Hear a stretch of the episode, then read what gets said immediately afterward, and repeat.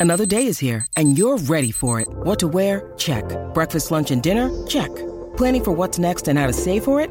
That's where Bank of America can help. For your financial to-dos, Bank of America has experts ready to help get you closer to your goals. Get started at one of our local financial centers or 24-7 in our mobile banking app. Find a location near you at bankofamerica.com slash talk to us. What would you like the power to do? Mobile banking requires downloading the app and is only available for select devices. Message and data rates may apply. Bank of America and a member FDIC. When you need mealtime inspiration, it's worth shopping Kroger, where you'll find over 30,000 mouthwatering choices that excite your inner foodie. And no matter what tasty choice you make, you'll enjoy our everyday low prices, plus extra ways to save, like digital coupons worth over $600 each week. You can also save up to $1 off per gallon at the pump with fuel points. More savings and more inspiring flavors make shopping Kroger worth it every time. Kroger, fresh for everyone. Fuel restrictions apply. You're listening to the Chicago Audible Podcast, changing up the way Bears fans stay up to date on their favorite team since 2015. Now get ready. Because it's time to bear down.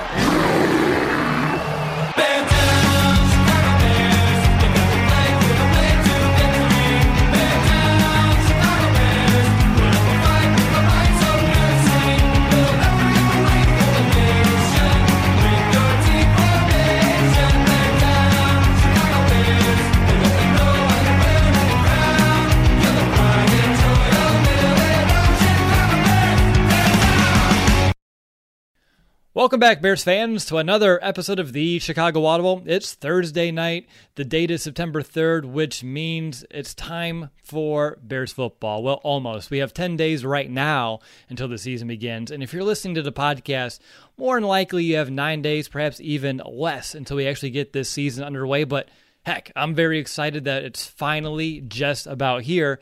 I'm your host, Will DeWitt, and I'm joined by my co host, Nicholas Moriano. And Nick, we haven't had a show together, just the two of us, in quite a while, and it feels nice to kind of get back into our flow right before the season. But I know you had some puppy training, some class earlier with Brady the dog, which is always good to hear those updates. How'd that go, and how have you been?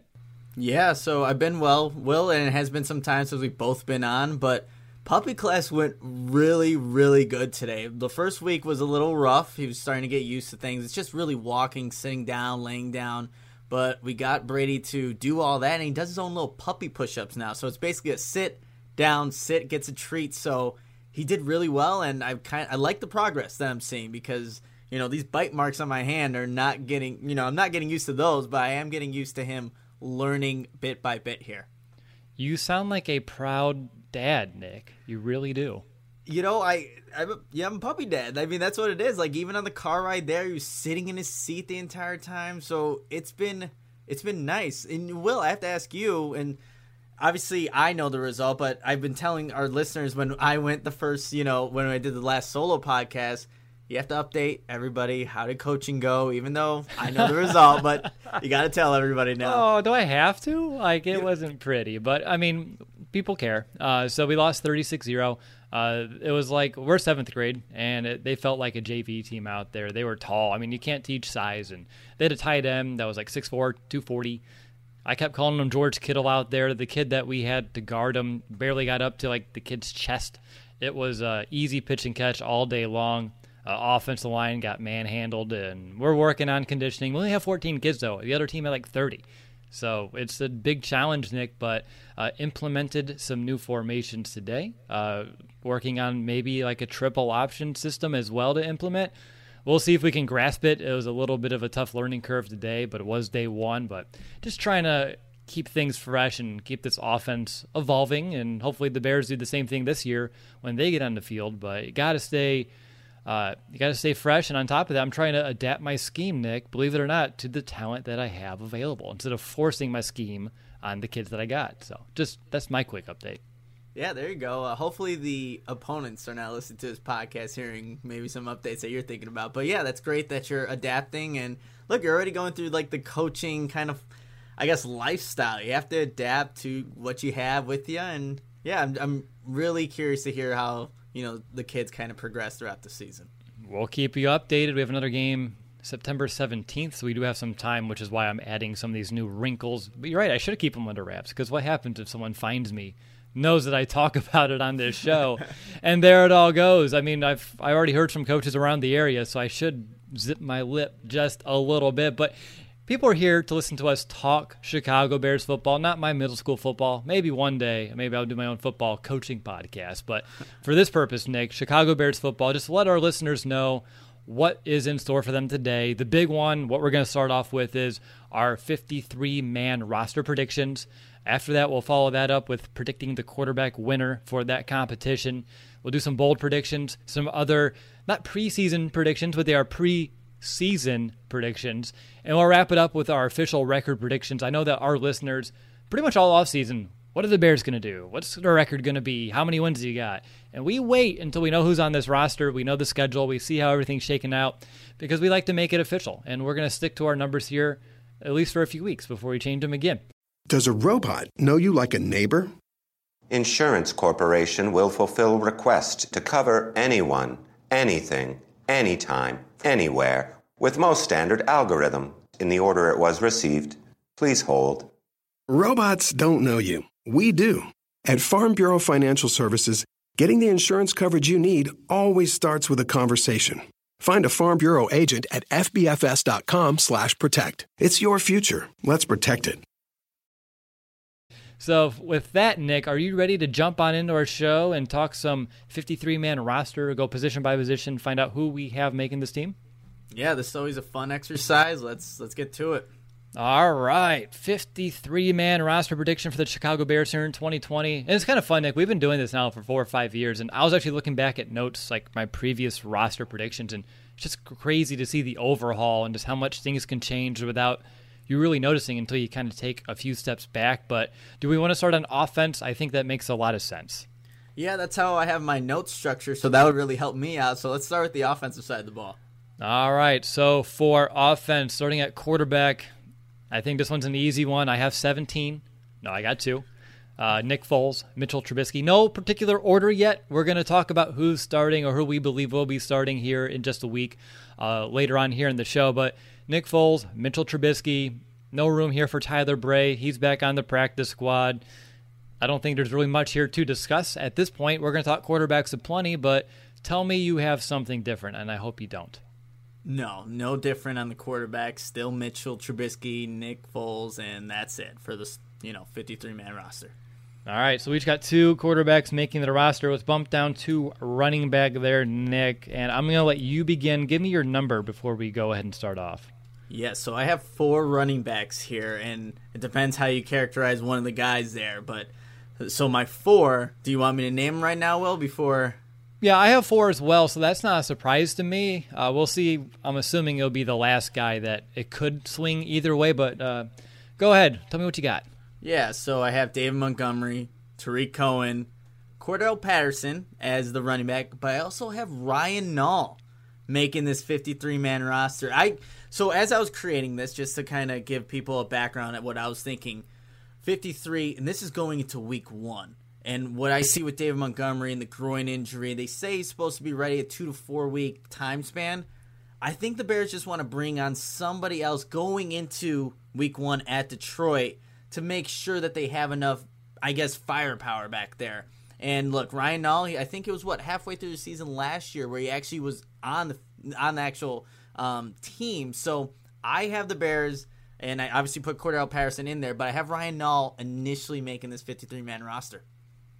I'm surprised by that, honestly. Uh, I have four. I have your top three, but I'm going to go with Artavis Pierce as my fourth running back. A, I've told you since the Bears signed him as an undrafted free agent, I'm really high on him. And you heard a lot of good buzz on him coming out of camp. He looks quick, he looks fast, fluid, like an every down type of running back. And Ryan Nall is not that style. He's been kind of sitting around that practice squad esque. And honestly, I didn't hear much about his camp. So to me, that's not really good signs for him making this roster. And sure, you can have Pierce sitting on the practice squad, but I think they like that Napoleon Maxwell as well. And I would wouldn't be surprised if they put him on the practice squad, maybe Ryan Nall as well. But I like Pierce a lot here because he will provide you if David Montgomery is unable to go week one. And again, that groin injury, it's it's real iffy if he's going to be there 100%. I think Pierce is your next closest option for an every down, three down type of running back that you want in this offense. I know Patterson, he's a speed guy, and I don't even know how he's going to be utilized yet. Cohen, he's that speed outside one trick pony. And then Ryan Nall, if he's just a bruiser, I think you're not going to give defenses much of a challenge, at least knowing how you want to utilize those backs. And I think Pierce, he has the skill set to be a receiver out of the backfield. He can be a downhill thumper. He can be a little shifty as well. I think he just gives you a little bit more versatility than Ryan Nall, and that's why I would put him on my roster over Nall. But again, we don't get to watch the practices. We're not in the meetings. It can go either way. Um, but this what I've heard about Pierce from media, from the Bears themselves. They seem pretty high on him, and that's why I would envision him making this roster. All right, I like it already. The first, um, I don't know, discrepancy here between our 53 man rosters, but I bet it's going to. There's going to be a trend here because how many? Uh, I'll ask you now, Will. How many tight ends do you have making it? Are we going that direction? We can go tight ends. I had receiver next on my list, but I got five tight ends on my roster. How about you? I have four. So you go All first. right. All right. So my five: uh, Jimmy Graham, Cole Kmet, Demetrius Harris, Jesper Horsted, J.P. Holtz. Those are going to be my five making the team. I know Eric Saubert. He's had a very good camp too. I mean, this whole tight end group from top to bottom, we've heard it almost every day out of Halas Hall just how strong this unit looks and just how good of a unit they are from the top to the bottom. And I think that's why you keep five. If you do, if you drop it down to four, you may lose someone that you don't want to lose right now just because of all the buzz that's at the position. And I felt nice because I let your guy Holtz stay around. Uh, I was between uh, Horsted actually um, and Saubert, just looking at how the roster is shaking out and I think if they're going to go five, I would like to see Horsted, but if it was the other way around with Saubert on the active roster and Horsted on a practice squad, I wouldn't be surprised, but apparently you are because you said you only had four. So Yeah. who's not in it? So I'll just say who's in it, and then we'll, we'll obviously process of elimination there. I do have Cole Kmet, Jimmy Graham, Demetrius Harris. Then it ends at J.P. Holtz. I did not have the Yeah, Bears yeah, Um, taking Jesper Horsted, but he, he does find a place somewhere. Well, I mean, I kind of gave it away. Where else would he find a place, right? On the practice squad. Uh, but I just think that this time around, the big problem with the Bears and their tight ends and Matt Nagy, and that you know they just weren't available.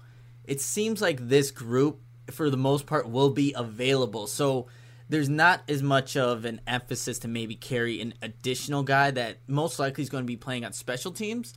And I thought there was value elsewhere to kind of take another guy. But yeah, it did come down to me, and I did adjust this a couple of times where I did at one point, Will, I did have Jesper Horsted, and I did have five tight ends, and then just kind of thinking about it a little bit more, I just thought, hey, JP Holtz will be that final guy, and he plays a very versatile position. He could be that fullback, the H back in the backfield, like we've seen, you know, at times last season, and also at tight end. I think he had what their longest play in that screenplay against Dallas, so it's it, that really tells how bad that position was from the tight ends last season. But I had the Bears having four, taking four for the fifty-three. Okay, I mean I understand Holtz, and that's why I kept him here because he can be that hybrid guy. Demetrius Harris, they're talking about him, they're writing stories on him. He's sticking around, and then for me, Horsted, he is just a seam buster. I mean, you see it in practice. You saw it last year in training camp. You saw it in preseason. Saw it in regular season. He's really fluid in the seam, and he can stretch a defense that way. And I don't think you have too many of those guys on a roster, and I don't want him knowing with a little bit more tape on him. NFL other teams know what he brings to the table. I know practice squad sizes are getting bigger, but I can see someone like a Horsted being picked up and going somewhere else. So that's why I would rather keep him uh, and then and not lose him. And I, I honestly, Nick, when I finished up, I only had 52 guys, so I still had an extra spot on top of this. So I was I was feeling pretty good about keeping that fifth tight end. But we're moving over to wide receivers. Apparently, you have seven then if you're going to do four at tight end. No, I'm No. probably wrong. Six. Yeah, I do have six, and I'll, I'll name my six here. I have obviously Allen Robinson, Anthony Miller, Ted Jr., Riley Ridley, Darnell Mooney, and I, I made space. There was a spot for still Javon Wims to make this team, just from what we're hearing again from the Bears reporters, he's been having a pretty decent camp. Now, I do think that if he does make this roster, he needs to have more of a special teams role on this team. He hasn't, he hasn't, you know, thus far throughout his Bears career, he really hasn't had that or contributed on the special teams aspect for this Bears roster. But now that he is a six, and we've only heard great things from fifth round draft pick Darnell Mooney, mm-hmm. where I think he's going to have more of an impact than I was initially thinking this season. Javon Wims does make it, but I do see him definitely contributing a little bit more on special teams than he has in the past. He has to. I mean, he really does. Like you said, like if he needs, if the Bears need guys in that third phase, and if you're going to keep wide receivers, especially six, so whoever's on that bottom of the barrel does need to contribute over there. I have the same six as you, Nick. Uh, Riley Ridley, he's been turning it on as of late. You're hearing a lot of good things coming out of his camp. Same thing with Mooney. Ted Ginn Jr. as well, just how he's a very great leadership presence and someone that can really help this offense, and he's excited about his potential. Anthony Miller, since he's gotten less limited, you're hearing a lot of good buzz about him. And I know Allen Robinson's been dealing with a minor injury, and that's another topic maybe for a different day, but maybe the silver lining is they were able to give all these guys some extended looks that perhaps they wouldn't have had that same opportunity um, if Robinson wasn't sidelined here for some of this time. And I, I, like the report that you're hearing coming out. It's really strong and it's encouraging, and that's why I had a hard time going down to five if I had to, and I didn't think I had to. So just like you, I have the same six, and I think that's a really strong group, and it's one that I get excited about as well. Yeah, so now we're on to our, our last offensive position, you know, process of elimination, like I said earlier. Um, Will, what do you have for the offensive line? What are you kind of thinking in terms of number? And then go ahead with the guys that you got there. Sure, I got eight. How about you first? Eight? I do have eight, yep. All right. I got Charles Leno Jr., James Daniels, Cody Whitehair, Germain Ifedi, Bobby Massie. That's your starting five. And then if you're looking at reserves, you got Rashaad Coward again, just because he showed he can play guard last year. He's been getting more experience at tackle this year. Right now, Jason Spriggs, I know he's been injured as well, but the Bears seem high on him. So maybe if it's that serious of an injury, he can maybe start on IR, but right now he's on my team. Alex Bars, and then I just have both Simmons and Hambright, our Bears' late round draft picks at the tackle and guard position, starting the year end of practice squad. Uh, just because they're young, they have plenty of time to get groomed here, and I think with the talent above them, you don't need to rush either of those players. So I'm feeling pretty good about this eight. Are am I close? We have the exact same eight in the exact same order in our you know it's like we could have looked at each other's notes and it would have been the exact same thing there but yeah i have no problem with your eight i think that's uh, obviously you have the starting five but the depth piece is the only guy that really was in question was that jason spriggs that you, you mentioned there will just because he is dealing with an injury you don't know whether or not he is going to start on ir and then come back but you know a former second round draft pick played with the packers for a number of years he's a guy that would be that swing tackle position someone that the Bears are kind of looking for. Um, but I think you know he will start on the 53. We we haven't really even heard uh, reports of the update on his injury since he went down in practice or where he's at. So I just played it safe and put him on the 53. And I, I think if you put a guy like that that does have experience, you can protect up to four players now with the new rules that have experience for the practice squad. But I think the Bears and they obviously haven't updated updated us on his health. I just have him making the 53. Okay, no, that makes sense, and that's why I did it because I mean, if you put in like a Hambright or a Simmons instead, you're losing that experience and you're rushing. I think one of these prospects where taking your time with them would probably be the smarter move, and I don't think it's going to make you better if you place them over a Spriggs as well. So that's why I went with those eight. And you know, guys like a Mustipher uh, from Notre Dame last year with Bars, who were teammates. I just I didn't see a lot out of him last year, and I know they kept him around, but I just don't think he's probably shown enough to earn a spot on this actual roster. So for offense, I had 25 players. You had 24. Uh, and I have the opposite for defense. I have 24, spoiler alert. And I'm sure you will probably flip this. So this will be interesting to see how it all plays out. But no big surprises for me. I, I'm surprised you went with Ryan Nall over Pierce. Was the reason just his experience in the system a little bit more? You know, it was that, and when I was like factoring in what kind of running back do the Bears need just for maybe this Week One matchup, like you mentioned with Cordarrelle Patterson, Tarik Cohen, guys with speed that can get to the outside. And we know Ryan Nall, he's not necessarily, he's definitely not a speed guy, and he's a guy that's going to run in between the tackles.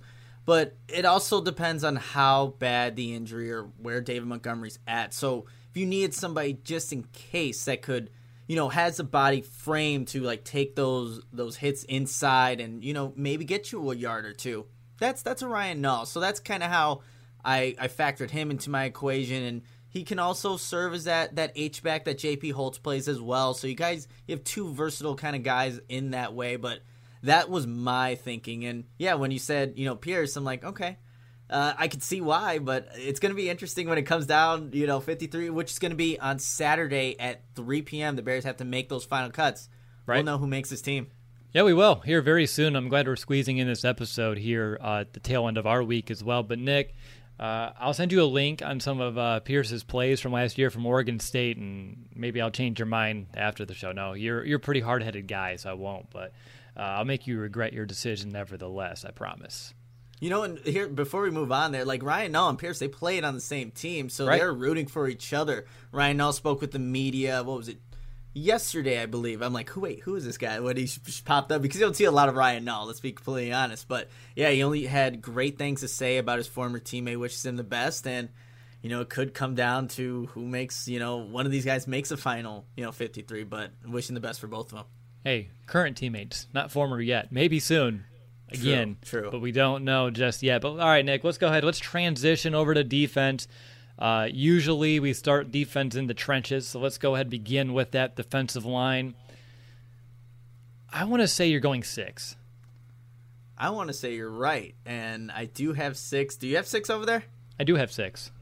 Okay. Uh, let's see if our six are the same. I have Akiem Hicks, Bilal Nichols, Roy Robertson Harris, John Jenkins, Abdullah Anderson, and Brent Urban.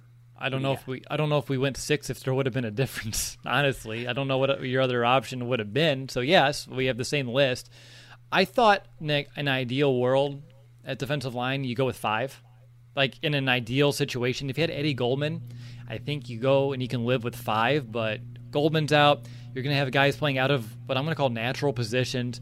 Akiem Hicks, he's been missing some time. He just came back today in practice, so again, hopefully he can get 100% for the season, but that already puts me concerned about his longevity to play the same amount of snaps that we've seen. So I just feel like with defensive line, you're going to need more of a rotation, uh, especially in the middle and that interior, and that's why I think you go six to keep guys fresh this season. Uh, so that's my big reason why I'm going to go with the six. Is there a specific reason? Was it just a numbers game? Was it just looking at overall talent? Uh, to me, I was trying to find a way best to live life without Eddie Goldman and then also Akiem Hicks, trying to make sure you don't gas him out too soon this season. Yeah, so that was, I mean, very similar thought process on why I thought six was a good number for them. Even though, you know, the Bears are going to be in these sub packages, have, you know, an extra defensive back, you still want to have a good number and just an extra guy because you don't have those snaps that Eddie Goldman would have been playing. Obviously, he would have been their nose tackle, be that starter. But you just want to have some guys that are going at the young guys at that that are going to fill in for you know an Eddie Goldman, a really really good nose tackle. So the Roy Robertson Harris snaps are going to go up. The Bilal Nichols snaps are going to go up, but you also need an Abdullah Anderson to come in every now and then. Fun. I mean, not I guess it's a fun fact, but. Uh, I went to Bearsfield with my girlfriend, and when I was there, I'm like, "Who is this large human being?" And then it, it ended up being Abdullah Anderson just benching, you know, the entire gym. Um, and the, the, I could like I recognized him, but it was it was hard to make it because again you don't see a lot of Abdullah Anderson, you know, on Sundays. But I'm like that man is huge, and I can't even imagine Akiem Hicks and you know the rest of these linemen there. But yeah, so that's why I chose ultimately to go with six guys. You have to compensate for Eddie Goldman not being there, and I think you need a little bit, you know, committee to do that.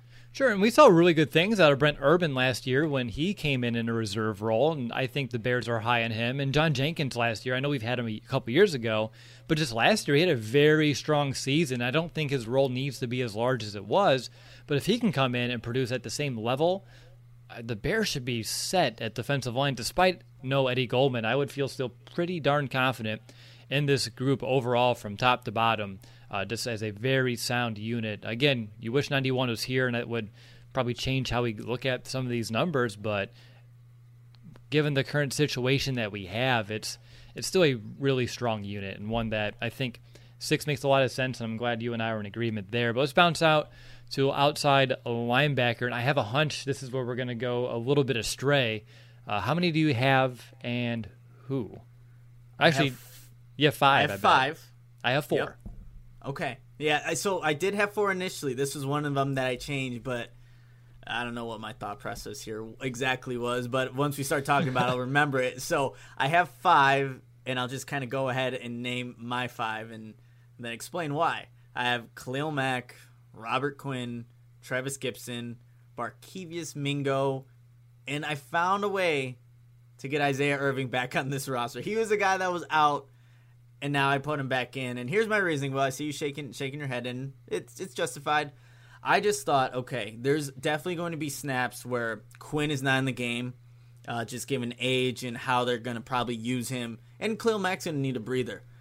Are you really trusting that much to put Trevis Gipson into a valuable or like you know a crucial situation a, rookie and look I like the upside with him but he is transitioning from a hand in the dirt kind of player to being an outside linebacker and he did a little bit of that in college but I just thought hey they know what they have in Isaiah Irving it's not the best it could be worse probably but it's not much. But at least it's someone that's had experience in this defense, even with Fangio, with Pagano, who's been on the Bears for a little bit. And he's, I guess he's just not gonna maybe blow an assignment, but you can't really trust him at that. But I just felt like there was a little bit more trust in Irving right now, maybe not much, than a Trevis Gipson at this point in his career. Obviously, we got to see him develop, but that was my thought process. Initially, I didn't have him. Well, I was on the same thinking as you, but I found a place to put Isaiah Irving on this 53. Okay. I mean, I get it. I mean, obviously, I have four, and you saw me shaking my head. I just don't have Irving. That's the only difference. Yeah. I have Mingo, Gipson, Quinn, Mack, and I agree. They're they can't be on the field twenty four seven. They need to be fresh, and I think Gipson though is someone who I would trust uh, to handle this. Uh, again, I haven't seen him play in a Bears uniform, so this is a gut feeling here. But Nick, just answer a couple of questions in the past, what have you seen out of Isaiah Irving? What's the answer? Absolutely nothing. Okay, what have you heard about him this training camp? Was he in training camp? I have no idea. No, I'm just kidding. There you go. That's my thought process. I have never seen anything out of Isaiah Irving that really got me excited about his future. He's always had quote potential, but you can take any undrafted free agent, throw him on your roster, and say, "Hey, this kid has potential." That's just what potential is. But I haven't seen him raise his bar of play, maybe somewhat, but he's always been a little smaller. I know he gained some weight, he got stronger. That was all the talk last year. I didn't see that in the field. He just got washed out of plays way too consistently whenever he was on there. So, for that reason, and the reason that I heard literally diddly squat is going to be the word I'm going to use here for Isaiah Irving throughout training camp. I, you you just go with the rookie. You drafted him for a reason. You put some trust into him. And then in a practice squad, you have a bigger one. You can throw Irving back there if you really want to keep him around just in case. And then we haven't even mentioned, but LaDarius Mack, the Bears seem to be using him as part of like PR. They had an interview for him. I know they talked about him a lot. Now again, maybe they're just really trying to get Mack and the name out there because why not? But I bet you Mack makes this practice squad as well because Khalil wants his brother around and you can have two outside linebackers on this practice squad. So I'm okay with four. They kept four a year ago. I know the previous year they kept six, but I'm looking at talent on this defense and I can see using that spot elsewhere. And we'll talk about that in a minute. But again, Isaiah Irving, he just doesn't do it for me. And I wouldn't be surprised if he's gone. And like you, Nick, I wouldn't be surprised if he stays, just for that reason as well. The familiarity.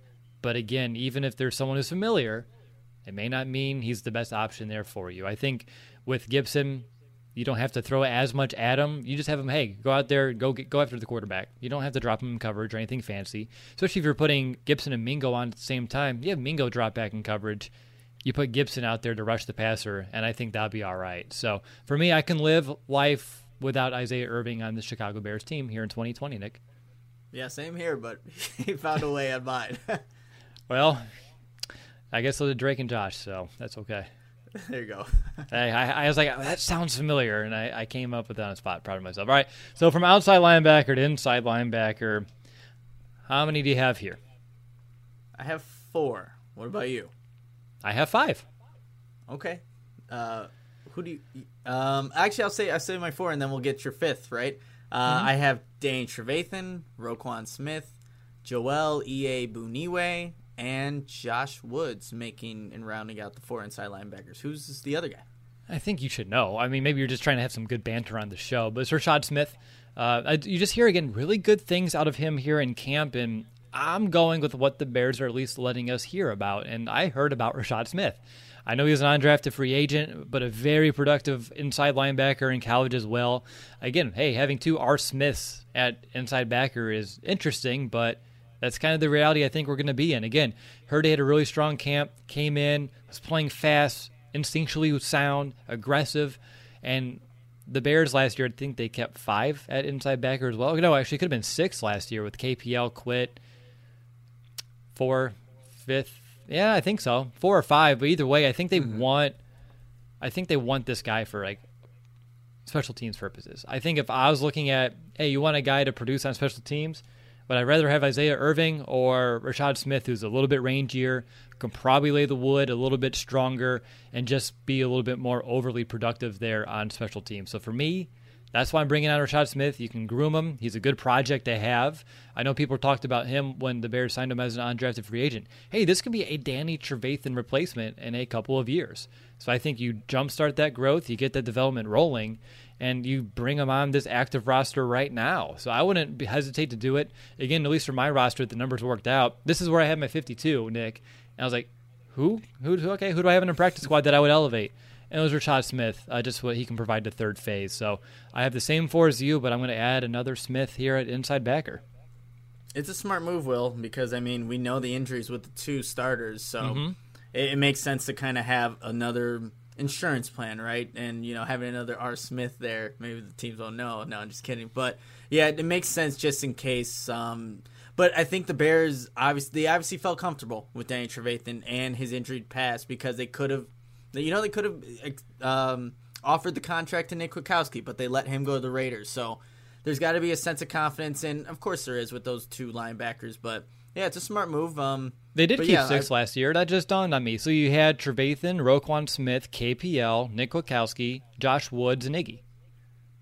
Yeah, that, that's math. That we could do this. That's six. I can count. I remember the team from last year. Yeah. So dropping it down to five. I mean, it would be tough to me. Just how much they like that linebacker type to play special teams here under Chris Tabor.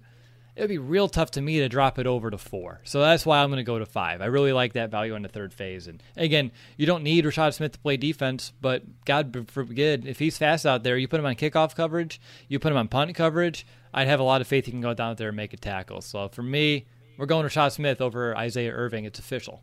You heard it here first. All right, cornerback. What you got, Nick? How many?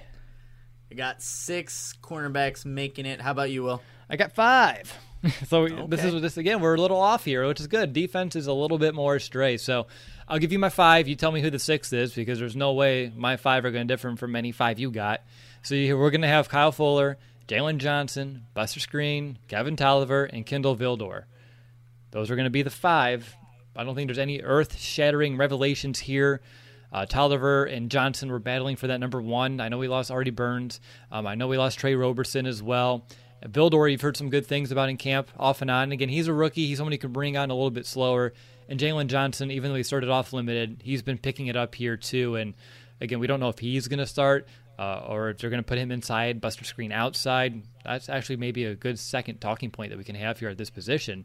Um, but who's going to be your sixth? Yeah, so the six is Duke Shelley, who I also met at Bears Fit. But here's you kind of mentioned why um, I kind of you know have him making it. We Buster Skrine has been talked about possibly playing the outside in case Jaylon Johnson isn't healthy or ready to go for Week One, or it could be Kevin Toliver that starts the season. But it, it kind it looks like it's inching forward for Jaylon Johnson's uh, you know eventually take that job. But let's say Buster Skrine does have to play on the outside. I do want to have. Duke Shelley, who did get limited, very limited amount of snaps. I think it was the Cowboys game where Buster Skrine had to come out for a couple couple of plays. Duke Shelley was the first one in there, but Kindle Vildor is also a rookie, and that's a lot to ask of him right now. But again, reports are saying um, from you know Bears reporters like Vildor's having a good camp, so maybe you could see why you can maybe place him over Duke Shelley, but it's really if Buster Skrine has to play anything on the outside, you want to have another guy capable of playing that nickel cornerback position, whether it is Vildor or Duke Shelley. And obviously, these guys are going to be guys that contribute on special teams. So that's how I factored in bringing six cornerbacks for my 53 as opposed to five like you will. But that was my main reasoning. I, I, get it. I mean, I'm so comfortable with Vildor. I mean, honestly, I wouldn't be surprised if okay, if we can have this conversation now. If they had Skrine outside, I wouldn't be surprised if they put Johnson inside. I'll tell you that that could be an option that they can have because inside's a little bit. I don't want to say easier because I don't think it isn't, but if you don't trust him outside and he's close, I don't know why you wouldn't maybe just trust him inside because why are you cross training people anyway? I, I don't know. I would keep Johnson outside from day one personally, but I wouldn't have your fifth round. I think Vildor's in the fifth round, right? Fourth yep. or fifth? Yeah, fifth round corner starting nickel, or even your sixth round corner from a year ago starting nickel over Jaylon Johnson, your second overall pick this season on this defense. Just my two cents. I wouldn't do it, especially if Johnson's coming along as they've been saying. It would just it would rub me the wrong way because I from what I've heard from Duke Shelley is he's had a very tough camp. And he's seeming a little lost out there. And so for me, I don't think you need to force him on this roster. Again, you have an expanded practice squad. He pretty much sat on it last year. He can sit on it again. I think mentally he's a little bit behind, and maybe he'll put this on his Instagram story, and we could talk about that one too. But I don't know. I just, from what I'm hearing from Duke Shelley, my gut says he's not going to make the active roster. He sticks around, but Vildor will. And Johnson, I think he has to start week one. I've, I've been adamant that injuries be damned, knowledge be damned. He needs to be a week one starter. If it's outside, if it's inside, I don't care. I think it makes a lot of sense to just keep him outside, let him roll with it. I think it's easier. You have a sideline to play with, you have a little extra friend out there instead of having inside where you're going to be going up against tight ends and slot receivers and heck, even teams number ones because they'll throw them in the slot too. Uh, but that's just my two cents on how the corner should shake out. But I don't know. I'm surprised you went with Duke Shelley. maybe you're trying to make up for that clip that he put on his Instagram a year ago when he said that he wasn't going to amount to much on this defense last year, yeah, that, and you're trying yeah. and you're trying to bring it up this year. So when you see him at Bears Fit, he doesn't give you the stink eye again. But uh, I can't. Outside of that, Nick, I have a hard time actually envisioning that you actually would go this route. You know, I also factored in like um, I look. I mentioned this earlier. Matt, uh, amount of times that the defenses are in these sub packages, they bring in extra nickelbacks all the time. So you need these guys. You need a good amount of them. And you know, Duke Shelley does have a year of experience. He did borrow my dumbbell at Bears Fit, which was cool. We bunch bench the same weight. Uh, no, but he's uh again. It was not it's not like a clear cut like hey i need to put duke shelley on this roster. I just looked at you know some of those other spots and like okay the bears are in nickel or in sub packages about 70% of the time. Do i trust a guy that has one year of experience over a rookie? I like i love kindle vildor. I really do. Just talking to you know his coaches and the guys that he's been working out oliver davis uh, you know a cornerback specialist. Kindle vildor is going to have i think a good nfl career I just think maybe Duke Shelley has maybe a little edge, maybe there's a little bit more trust, but yeah, that that was I guess my main again main reasoning why I have six as opposed to five. You Jim Bros, that's what it's all coming down to. Jim Basically, Rats. yeah. Okay, that's all I took away from that, Nick. I mean, uh, that's about it. I mean, we'll see. again, rookies, I understand, but Duke Shelley, even though he has a year of experience, I would say I don't know how much of a factor that would play in my decision here. Again, I'm not the one making these decisions. We'll see here in a few days uh, how it all shakes out. But let's move on to safety because I know you've been waiting and waiting, and you were so mad that I shoved it all the way down here to the end. But let's talk safeties. How many do you have? I have five. Same here. I have five. Um, I wonder if we have the same five though. So I have Eddie Jackson, Tashaun Gipson, my guy Deon Bush, Marqui Christian, and then Sherrick McManus making the five. Who do you have? Uh, I have instead of Christian DHC uh, just because they gave him that extra opportunity, and so I can still stick with him on our 53 man roster, at least my 53 man roster. I know they brought in a Christian though, who as soon as they brought him, we both said, "Well, watch out, DHC, you're back on the you're back on the short list, though. You better be stepping up." Again, I didn't hear anything from either guy. This is just pure gut feeling, and I would go similar to your reasoning with a rookie, I would go with someone who's been playing special teams in Chicago for the last four or five years, uh, in a DeAndre Houston Carson, uh, then someone who just came in, uh, not off the street, but into Chicago, what, three weeks ago now? And so I know special teams isn't huge to pick up, uh, but I feel like DeAndre Houston Carson would have at least a mental edge here, and I think that's going to be enough. Um, but I'm glad we both have Sherrick McManus. Uh, I've seen a few other f- people saying, I don't know if he's going to make the team. And you and I were both in agreement when we did Countdown to Camp that if you bring Sherrick McManus back, which they have, there's no way you cut him at this stage because of who he is. He's been here since the Lovie Smith days. He's someone that he, people look up to in the locker room. He's well received, well liked inside of that locker room, coaches, players alike. And I think he's more of that ploach. He's that player coach. And on top of that, he has experience at safety. He can play nickel corner if we needed someone to play inside. We kind of talked about that maybe being a need as well. We've seen him do it pretty well over his career. Again, not someone who you want starting, but if he's out there, I think you feel comfortable. You have to have the Sherrick McManus blitz package because that's just a deadly weapon that needs to be deployed at least one once a Sunday. Uh, so I'm glad that you and I both had Sherrick.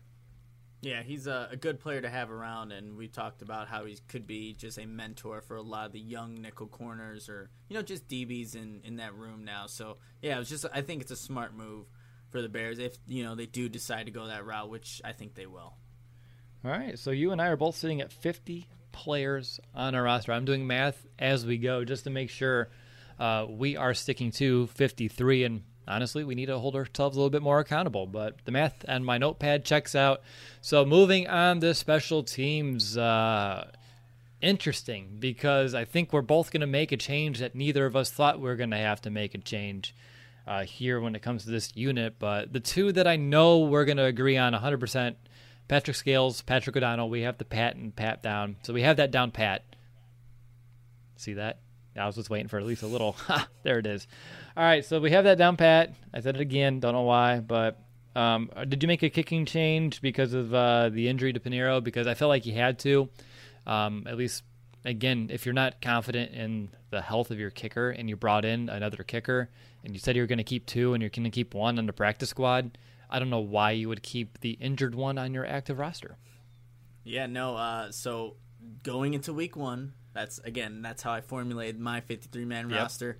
I have Cairo Santos actually being the week one starter for the Bears, and Eddie Piñeiro because of that injury, that groin injury, that little groin injury, as Matt Nagy called it, being on the practice squad for you know, hopefully not too long. But look, this is a guy that Matt Nagy has familiarity with at Kansas City in Cairo Santos, and also knows Carlos Santos from John Fox. But this is yeah, that injury really played into the reason why that you know Eddie Piñeiro will be on the practice squad, Santos will be the week one starter against Detroit, and hopefully it's not something that lingered, but it was something that lingered all last season for Piñeiro. We had Pat O'Donnell was doing kickoffs, right? So yep. Eddie Piñeiro, I think, is going to be, I think, a guy that you just have to watch and. Having talking to, to Mason West, physical therapist at Barrington, Illinois, just about groin injuries, it's not something that gets better over time, right? It's not going to just magically poof, it's gone. So it's definitely something to watch. Um, I think, like just looking at two guys, I had more of a comfortability with an Eddie Piñeiro. I did, mm-hmm. especially how we kind of ended the 2019 season. But this is what the Bears have to deal with at this point, and the Bears are pretty. They sounded pretty adamant about wanting to just have two guys at all times, just in case. More so, I think they were thinking for COVID and not like an injury right now, but I do have Cairo Santos making this roster over Eddie Piñeiro because of that groin injury. I don't feel good about this. I'll tell you that. Like out of the gate. did we talk about this on one of our last episodes, or was it after the show? I forgot. But we're talking about Eddie Piñeiro and just the injuries, and it's just not starting to settle and feel right, Nick. It's really troublesome because I know he has talent, but if he can't stay healthy, that's a really big issue. And he had the issue in Oakland. It, it, was Oakland at the time, so I can say that. And now he's had the issue here for the last two years. And now he's bringing Santos, which I, I have uh, some PTSD about. So uh, I, I just don't feel good at kicker again. And I feel like it's 2018 all over again. You know, I think the big thing is like remember with um, you know 2019, it was all about like finding the kicker, finding the kicker, finding the kicker. That was a focal point. But the really the main problem was the quarterback play. Now the main problem is the quarterback play, and no one's really talking about the kicker situation as much. So I think it's just gonna.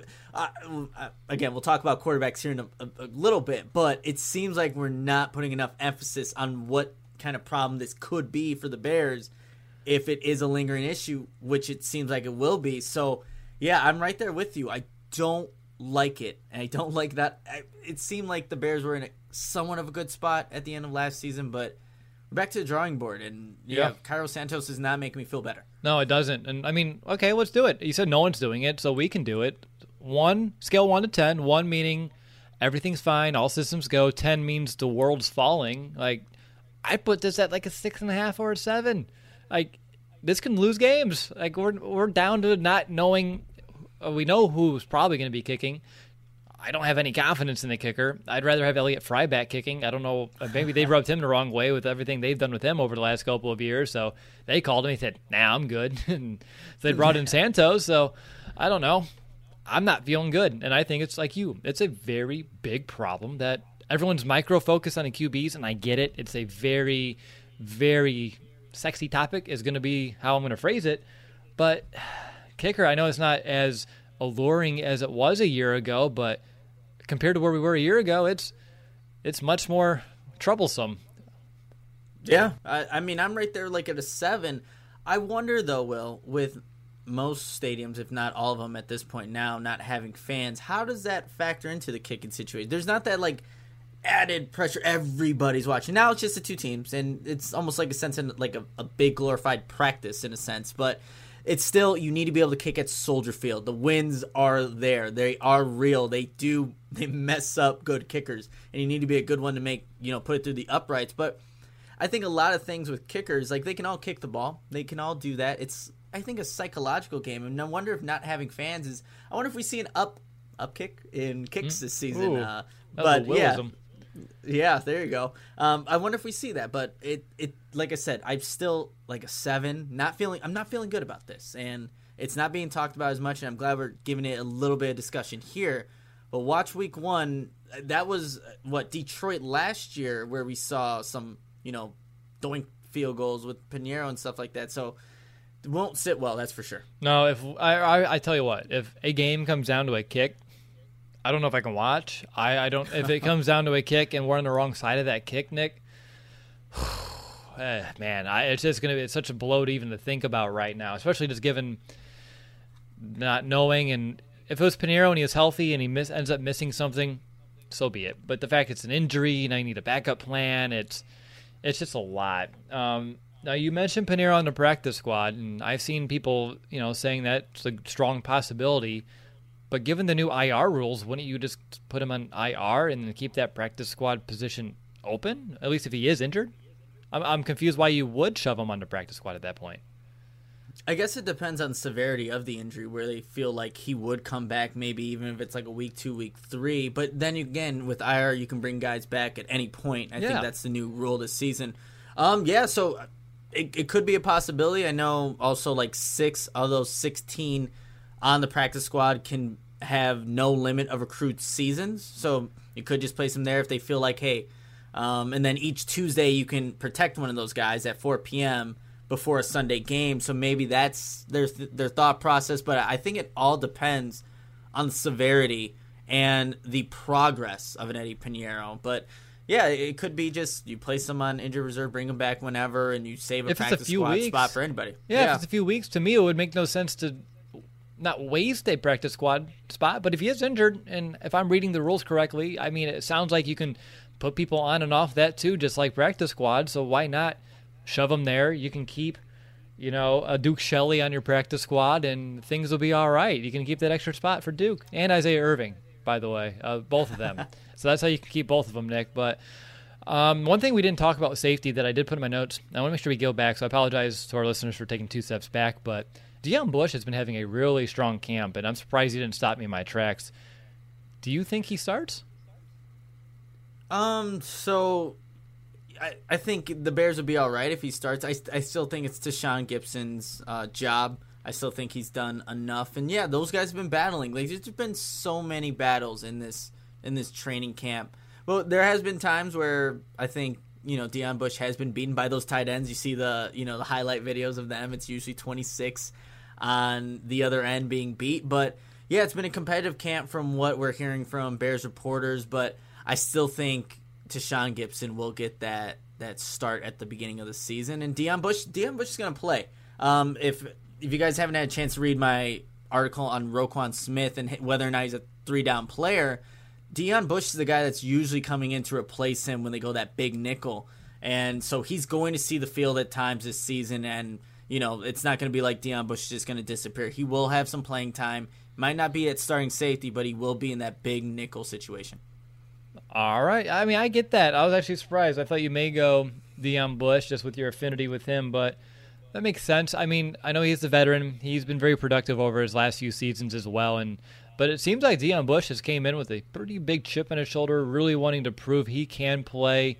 Uh, he is a better fit in that more box safety mold, and he can step up, make a big hit. He can play that a little bit more intuitively as well. And I wouldn't be surprised if, like you said, he gets some decent amount of snaps as well, just because I think the Bears are high on him too. But all right, uh, so 53 man roster. The only really big differences I would say um, uh, defenses. I'm keeping uh, a second R. Smith, where you're going to be keeping Isaiah Irving as well as Duke Shelley, and then on offense I have uh, Horsted on tight end, and we're switching up at running backs. You took Ryan Nall when I went with the other uh, Oregon State running back with Artavis Pierce, but very close overall. But I like how we differed because those are I think some ways that they can make some different decisions. I mean, most of these guys are set, um, but these are some of the decisions, and we kind of leaned one way and some the other. And it'll be interesting on Saturday to see if I was right and you were wrong, or vice versa, or both wrong. We don't know, and we'll find out here in a few days. Yeah, it's always fun to compare and contrast and see how close we really did get to the actual 53. And we'll, come week two, it'll change, you know. So that will be done and you know gone with, and we'll go to the next you know 53 guys I'll be playing on Sundays. But yeah, it's always a fun exercise, one that I hope our our listeners enjoy, and you know we can make a little game out of it like we usually do. Yeah, maybe we'll do like when we get back to our preview shows next week, which by the way, I'm excited to get back to game previews and post game shows, but we can see who had like the best percentage. Like when I have 100% and you have like 93, well, we can talk about that.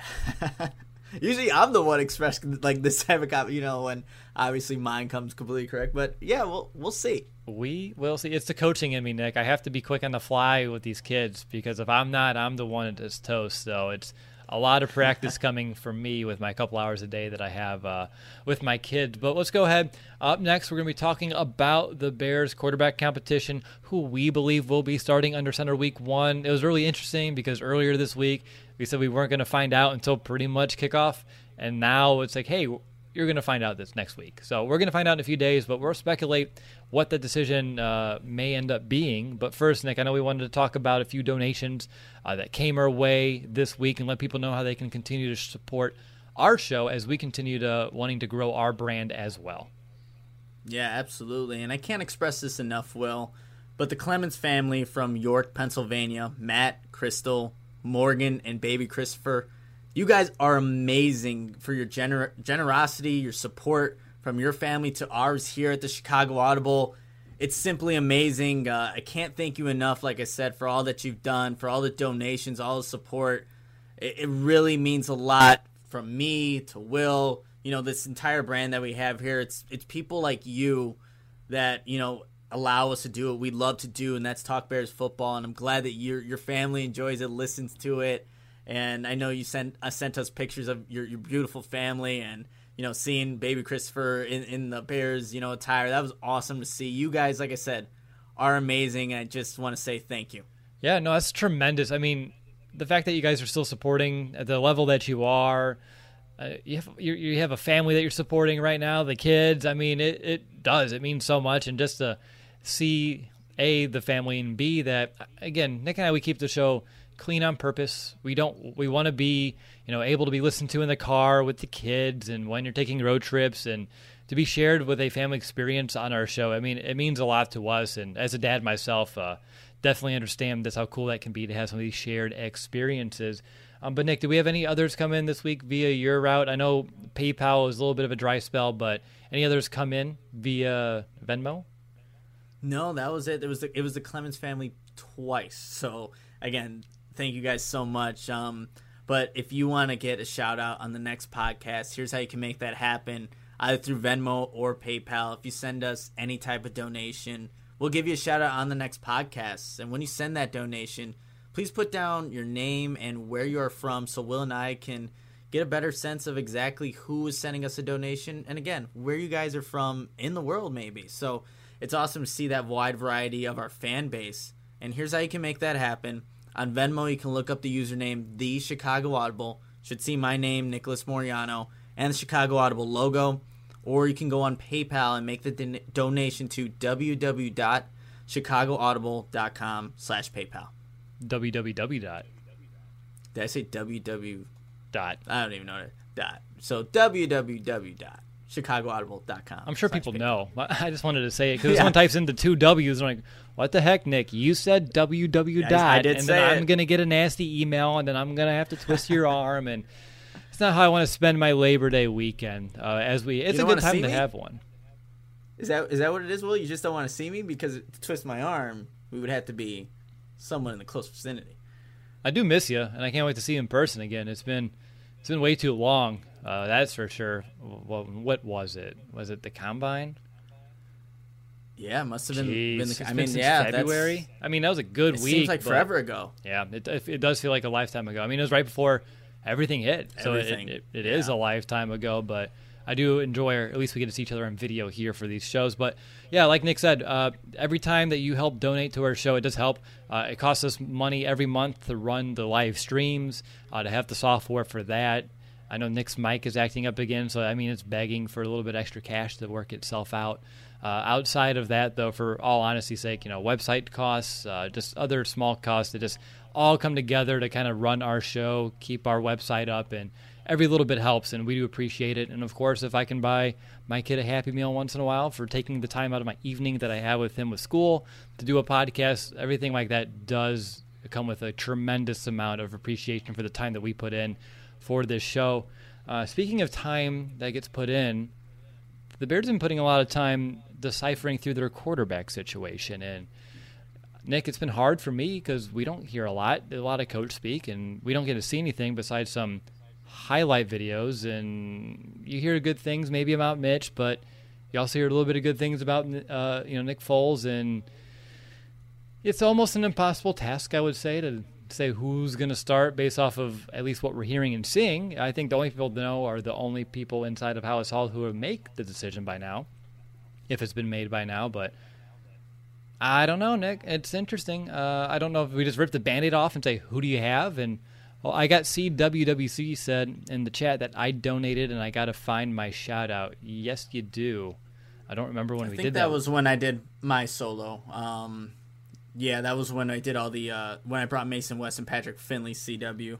So check out that podcast. I'm pot, 100% confident I put it in that one. It's in between the two interviews. So go back my solo podcast with Patrick Finley and Mason West and should be there in that shout out. But we'll give you one here. So CW, thank you so much for your donation, my man. Yeah, you, can get two. I don't care. Uh, More, the more the merrier, and that's fine by me as well. Appreciate your support of the show, man, and obviously you cared enough to make sure you got that shout out. So we're here to do that for you.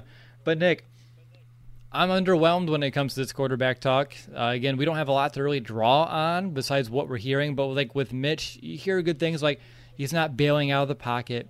He's making some a little bit more of aggressive throws, but also these aren't really full life reps. If he was running out of the pocket without really getting contacted, that would be a big red flag. And Nick Foles, you hear things about impressing with his communication skills, commanding the huddle, being a leader on the sidelines, and things like that, which to me feels a little bit more quarterbacky and uh, quarterback leadership role that you would like. But how about you? Anything that you want to preface this conversation on before we kind of just, just talk about our options? Yeah, I think just for me, this whole quarterback competition, how it was like hyped up to be, I was, I think, maybe expecting one of these guys to be the clear cut winner in this competition. But throughout the, what, two weeks or whatever it was of training camp and what we've heard from Bears reporters and seen through tweets and everything like that, I think it was a little underwhelming. We don't we don't have a winner for one um, as of right now from what Matt Nagy's been saying, what what the team's been saying, and it didn't seem like either one of these guys just took control of winning this single job to start off the 2020 NFL season. I think that's disappointing. Um, just to hear that, you know, none of these quarterbacks, given their past experiences and they differ. Mitch was in the offseason training with his guys. It didn't really play out to fruition to see that chemistry on the field. Nick Foles has experience in this type of system, didn't practice with his guys, but he's still throwing up, you know, fluttering footballs into double coverage and like there wasn't any separation at any point. I think both these guys had decent throws throughout a practice, not necessarily a good practice. So mm-hmm. if we're only getting so excited about a, a, throw here and there, I don't think you could be really excited about the quarterback position in whole. So that's how I was looking at it. At this point, I'm so sick of it. I, am right? waiting. I'm waiting for to hear whenever they announce it. Hopefully, it's by Monday. You would think it's game week. They need to start preparing. This offensive line needs to know who's going to be their quarterback. Start game playing with your guy. I, uh, make that decision now and just let it internally know. But yeah, I'm done with it, and we just need to get a starting quarterback so we can move on. And then eventually, I think we'll see the other guy at some point in the regular season. Come on, it's not like we're not going to see the other guy at some point. So yeah, like I said, I'm tired of it. It was underwhelming, and but here we are. We're talking about it still. Yeah, we are, and you know we're gonna have to talk about it next week after a decision's made, and then hopefully we can just be status quo for a bit focus on the games, which we like to do in this podcast, and be all right for it. But you going with M or N? Um, I'm going with M to start the season. I'm going with Mitchell Trubisky. I just look, I don't it could it's 50-50 at this point. I think the training like I said the training camp didn't separate either one of these two, but I think what it comes down to is really the Bears internally believing that maybe something's still there. I think they're just holding on to that maybe. Finally, a bed that senses snoring and automatically responds. Meet the Ergo Smart Base from Tempur-Pedic, our first system that detects snoring, then automatically adjusts by raising the bed. Get your best sleep all night, every night. For a limited time, save up to $500 on select adjustable mattress sets and experience the deep, undisturbed sleep of Tempur-Pedic. Get full offer details at TempurPedic.com. Maybe what is now false hope to where they think Mitchell Trubisky has a little bit more upside that they like that he hasn't, you know, ran outside the pocket when he didn't have to. They like the vision Matt Nagy said that they see from Trubisky on downfield throws.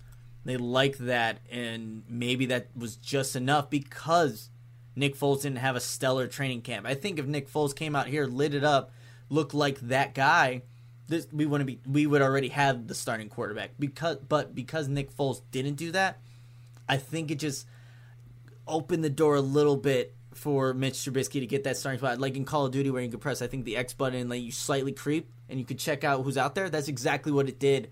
Um, and that's why even when I'm saying this, I'm not really confident. I get you. that Mitch will be the guy, but that's who I think they roll out week one the season. You see also who they're playing against Detroit. They have the Falcons, Giants, and then the Colts, all defenses that had low DVOAs last season. Mitch Trubisky in his past has actually had success against those type of defenses. Yep. If they want to see Mitch Trubisky one last time, give him one last opportunity, you're going to do it in the beginning of the season. It's not going to happen later on. The only way I see him coming in, filling in for Foles, if Foles gets injured. But come week one, when it's time for Detroit at Ford Field, I think number 10 will be under center to start off this season. I agree with you. And it's tough. I told you I didn't have it in my notes. Uh, either way, I mean, I put reasons for each. Um, and I mean, my reasons for Mitch are very close to yours. It's Ryan Pace, this is his project, and this is what he put a lot of chips down for. And if they come out and they say Nick Foles is the starter, without using the explicit words, they're also going to say we messed up. Mitch is not the guy. He can't be the guy, and he's no longer going to be that option. We're not giving him that chance. And again, even if Foles came hurt and Mitch comes in off the bench, that's not the same. That's not giving him a chance. That's your only other option at that point. So for me, it's you don't you don't want to admit defeat to start the season because you're going to be 0 1 before you even take the field in Detroit if you go with Nick Foles. That's damning for Mitch. That's damning for Pace. And like you, you give Mitch that final shot, that do or die. You let him know, like, Mitch, this is it. We declined your fifth year option. You and Nick Foles, you guys were even. We'll give you the benefit of the doubt. You've been here. You've been our guy. But this is it. Like, you can't. You mess up this chance. You're out of Chicago. Good luck finding another job somewhere else that's starting. You'll probably have to start your whole NFL career as a backup mode and work your way up the ladder again. And again, and if he fails, at least Nagy, at least Pace can go to the podium and say, hey, we, we thought Mitch can do it. We thought he can pull it through, and he didn't. And they can say they gave him every chance possible. If they do it now, they're just saying that he doesn't even deserve the chance, or the chance would just be a wasted time for the Bears. And that would be, I mean, if that's the case, I mean, say it please, and let's just move on. But I don't think they're going to do that. But like you, we probably see both. And if you bring in Foles late, a couple of good benefits of that. He has more time to learn this offense because there are differences they're talking about that he's working through, and not resistance that he wants to do it his way, but he's learning the Bears' way and not the Nick Foles' way. This gives him some more time to do that. Uh, on top of that, I think Foles will take this a little bit uh, better if he's a backup. He'll still be a strong leader, and not and again everything that we've heard from Mitch. He's a great guy. Uh, he's a great teammate. He's an awesome person. But I think he shuts down if you bench him now. Like he's not going to be as engaged. You need him. I think Foles would still be fully engaged, and he'd be ready to take in coming out of the bullpen anytime this season. And like you, Nick, early part of the season's easier. Things start to struggle. You plenty of time before it goes too far straight. Flip a switch, put in Nick Foles, and I think they can provide a mid-season spark that maybe this team will need. We don't know how this team, how this season's going to go, and maybe you do need that spark. But if you're bringing in a Mitch, I feel like everyone would feel like, oh, now we're settling for this guy. Like, oh, we don't have Nick Foles, and now we have to bring in Mitch. It's not a spark. That wouldn't be what the team needs. So I think if you're going to see both, this is the best way. I think, unfortunately for the Bears, Nick Foles didn't pull away. I mean, obviously, you want to see either way. And I know there's a lot invested in Foles. There was a lot invested in Trubisky. And I don't think you look at it that way. But for me, it's you wish someone would have pulled away. Obviously, maybe Mitch because he's younger. But you, if Foles came here and demanded it and took over, you'd hear about it. Same thing for Mitch. And if it's even, you go with who's been here and you give your young quarterback that you drafted second overall in the 2017 NFL draft that final chance. Sink or swim, bud. And it's time to swim. And if you sink, the NFL Sharks will get you, and we have another guy that can take over, command the ship, and we'll have a new captain. And I think that's how they're going to look at it. Yeah, I think that was perfectly wrapped up there. I think you know if Mitch does get this starting job, it's a short leash. Like like I said, if he's struggling against these weaker defenses start off the season, you pull the plug. It, it's as simple as that. Don't waste because we were just talking about maybe the Bears think it's better this way. Nick Foles used to coming off the bench, but this is a defense that can't be wasted. This is a top five defense. This is a team that was, you know, had it not double doinked against the Philadelphia Eagles, maybe there's a playoff run. There's talent on this roster. And if they see that Mitch isn't the guy early on, like the Bears are still winning games because probably their defense is, you know, keeping them in games, maybe getting those turnovers that we're used to. But the quarterback play is poor. And if it's Trubisky the one there, pull it after a game or pull it after the second game. What that's the Giants, I believe. End it there. Put in Nick Foles. Let him run. You know the system if they feel that is best for the team. And I think that's ultimately what we all want. Whatever's best for the Bears. Maybe people have their biases. I'm sure they do. Like everyone, when we saw Mitch drafted number two overall, there's kind of a connection there. Seeing a guy drafted that high, just his character, what he means to this organization, all this stuff. But we like seeing W's. I think that mm-hmm. is what all Bears fans can relate with seeing the success of the football team. You like to see certain players have success, of course, but we're here to see victories. And, you know, over the past couple of years, we haven't seen enough of them. So that's ultimately what's most important here. And if Nick Foles is a guy that puts you in the best position to do that, you let him play. Again, if you're looking for what's best for the Bears, I mean, probably not this quarterback situation at all would be best case scenario for the Bears. And I think we wish we weren't in this situation. But looking at Nick Foles, never played a full 16 game season. No reason to think he can do it now. You save him for later if you need him. It's a really good plan B. Maybe it, you know he's someone that if he had a little, if he was a little bit younger, if he was a little bit more uh, durable, he would be a decent plan A. But at this right now, I think you just give Mitch the chat and you roll with it and see what happens. And uh, Nick, my next question is, how do you approach the Mitchell Trubisky offense if that's what they're going to go? Is it training wheels on, you tailor it to Mitch, or is it you just take everything off? You you, you know you you're teaching your kid how to ride a bike. You let him go from behind and you let him pedal, and if he falls, he falls, and if he if he can get back up and keep riding, great. And if he's you know afraid and he doesn't want to keep going, you try again another day. But I think we've done that with Mitch enough. I feel like at this stage of his career, you have to just say, buddy, this is an NFL offense. These are the decisions that you need to make pre-snap, post-snap. Show us you can do it, because if not, like that's it, man. Like you got to do it. Like, like I, I can tell you from personal experience, there's nothing more frustrating than having a vision for a play, and it just the quarterback can't grasp it. And you try to explain it ten different ways, and he's still a little lost. It's it's a little nerve wracking, and I can imagine someone at the pro level if they just can't grasp it, just how much you want to make snag you want to pull out. Well, I guess he doesn't have hair to pull out, but you know what I meant. Like just, it, it would just really grind my gears a little bit. So for me, you ha- you can't baby him anymore. You throw him into the water and you see what happens. You let him ride the bike. If he falls without the training wheels, so be it. See if he can pick himself up. But if he can't, then at least you know. And then you say you know, and we can just move on, and that's the end of the conversation. And we can talk about it's a bad de- decision to draft him. We all know probably there, there are two better options, or there were two better options on the table, and I'm not going to harp about that because I have a 2020 football season to look forward to, not a 2017 draft to really harp on.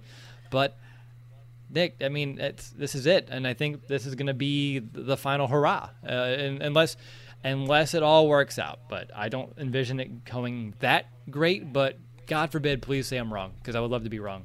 Please.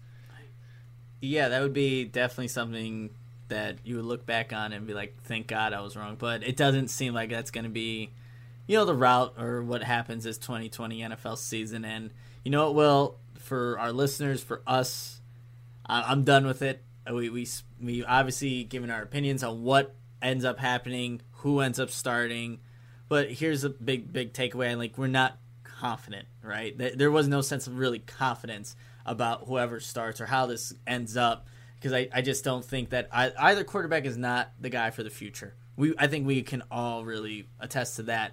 Unless Nick Foles starts from the beginning and just lights it up, can stay healthy but he's not like the age comes into factor, and there's a you know injuries will be something that's that is always plaguing Nick Foles. But I'll leave it at that. We gave our opinions on the quarterback situation. I think we'll uh, we'll probably hear something over the weekend. I feel like something is going to leak out, but I'm thinking that Monday practice, a uh, Saturday, the fifth three man roster settled by Monday. We should know who the starting quarterback of the Chicago Bears is. Yep. And again, Nick and I, we're coming from a spot of we want what's best for the Bears, and we're just speculating on what we think their thought process is and how they want to go through the season. And honestly, I think a Mitchell Trubisky that is able to read a defense and make a decision and be confident in himself by far would be an amazing option in this offense. He has an arm talent. He has some mechanics issues that make his accuracy goes astray, but mental issues as well, and we know that. We're aware of it. And for Nick Foles, for all the mental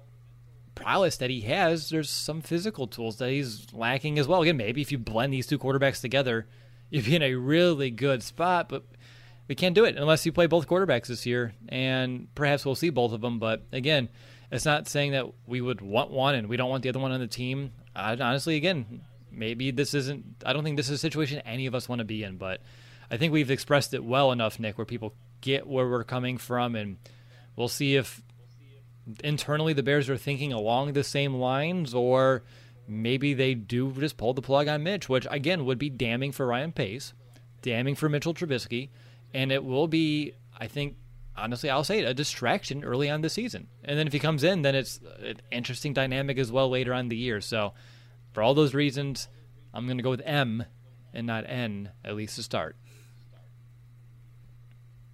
Okay, I was just making sure. That was a, that was a look like maybe you're. Going to. No, I don't want to contribute any more. Nope, to you're done. You did say you were done. done. I should have known.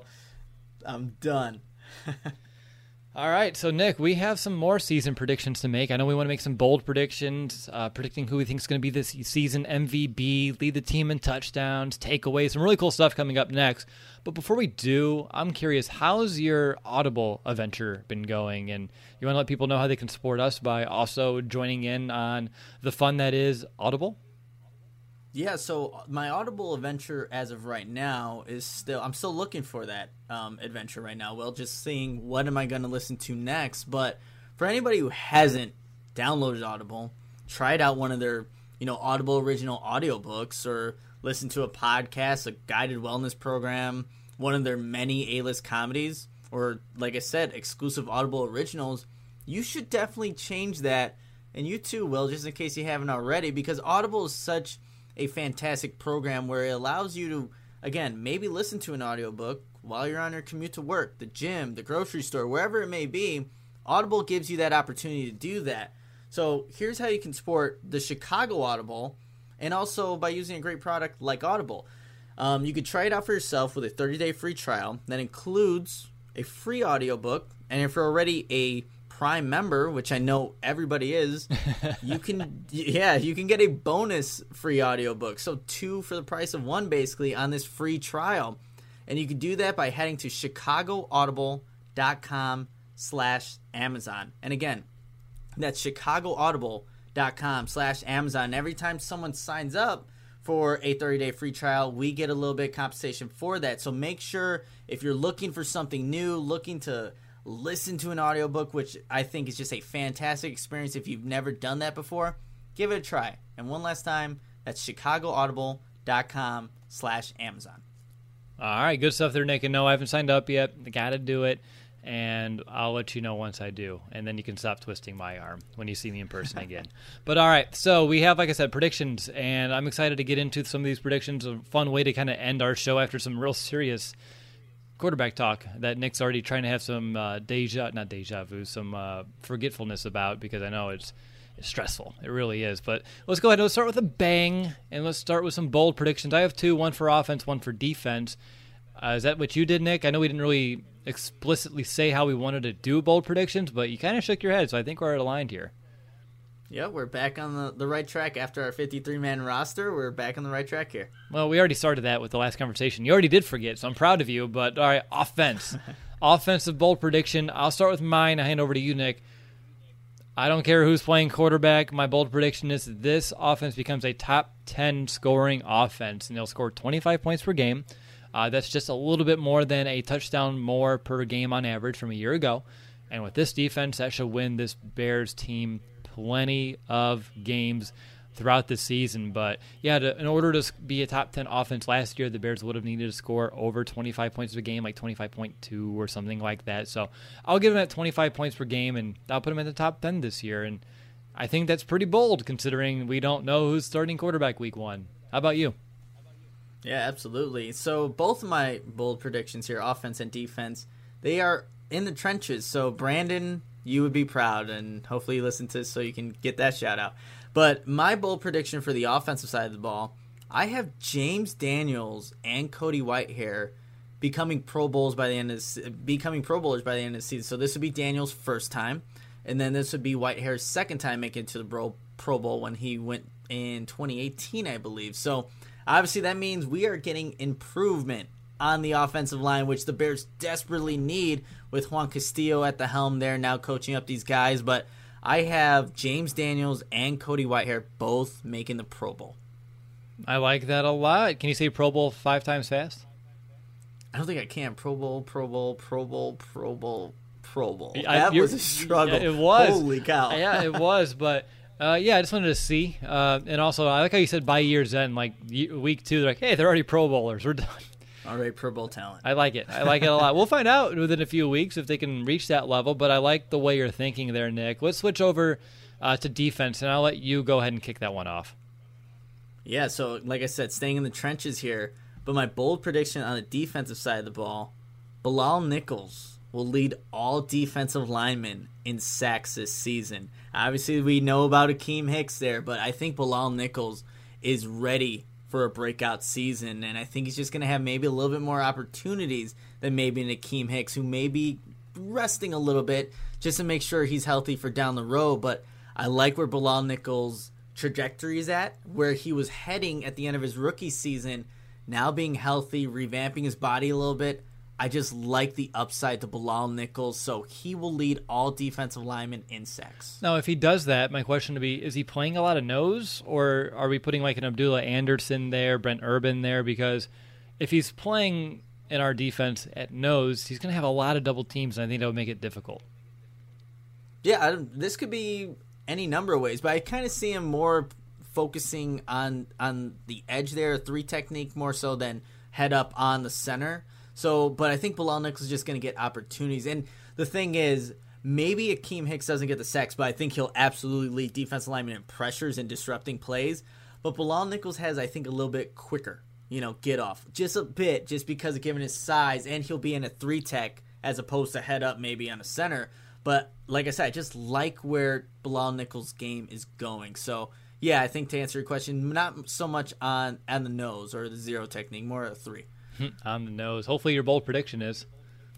Yeah, hopefully. But I am going to tweet Akiem and tell him that you said that Bilal Nichols has a quicker get off, and we'll see if he responds. And you already look like you're fearing for your life. So maybe. Oh, yeah, you should have seen um, in his interview today, Patrick Finley. Um, he asked him a question about I don't know if you saw the video where he caught the the punts and stuff, but he asked Akiem Hicks, did is that where he got injured? He's like, just stop it, stop it. Next question. Like, who is this guy asking this question? And like, oh man, I felt like the tension of like, that's my professor. I just had him, you know, as a guest on the podcast what a week ago, but. Yeah, I, maybe. Uh, how about you don't do that, Will? I already had Duke Shelley mad at me last year. I don't need any, especially Akiem Hicks. So let's not. I mean, you know, Hicks and I have a good rapport. We took that selfie a few years ago. He talked about it when I was missing training camp a few weeks. Whenever I dabble into Bears Twitter again, which with my work schedule, it's just not nearly the same. But hopefully, get back into it for the season just a little bit more. But getting into bold predictions, people are like, "Will, just say your bold prediction, man." Uh, so for mine, uh, the defense, they're going to get back to 2018 levels of takeaways. Uh, in fact, I have them going just a little bit more. So I have the Bears, my bold prediction, they'll lead the NFL takeaways again. Uh, and they'll say about 2.5 on average per game, uh, which is about 40 on the year. And that 2.5 average would be the most from a defense since uh, the Carolina Panthers in 2015. So I think this defense has an opportunity to get back close to 2018, but if they can get to the best mark since five years ago, that'd be pretty remarkable. So for me, that's going to be my bold prediction. I like it, Will. Uh, we definitely need that. If you know the offense doesn't get better, we definitely need the defense to be as close to 2018 as possible. For sure. All right, so MVB. Obviously, for those listening who maybe haven't listened to us in the past, after every Bears game, we do hand out our most valuable bear from the game, and at the end of the year, we determine who was the most valuable bear from the season. So this year, I wanted to predict who we think will be the team's MVB after 2020. And Nick, do you want to go first, or are you, you going to defer? No, you know what? I'll take this because I, I, like my guy for the most valuable Bear Award, and I think that is going to be Akiem Hicks. Even though I said he might not have the most sacks on the team, when I think about Hicks, a healthy Akiem Hicks, this defense arguably goes to being one of the best in the league.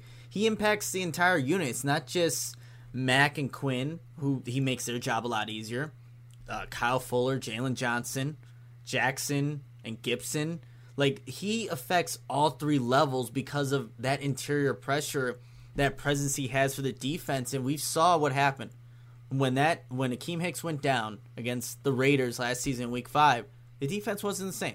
People had to fill in; they couldn't really do that role. But when Akiem Hicks is healthy, he's one of the most dominant interior defensive linemen in the league, and he might not have the most sacks, the most tackles, forced fumbles, but he will be the most valuable to the defense. And again, it doesn't mean the best player because we all know that's Khalil Mack, right?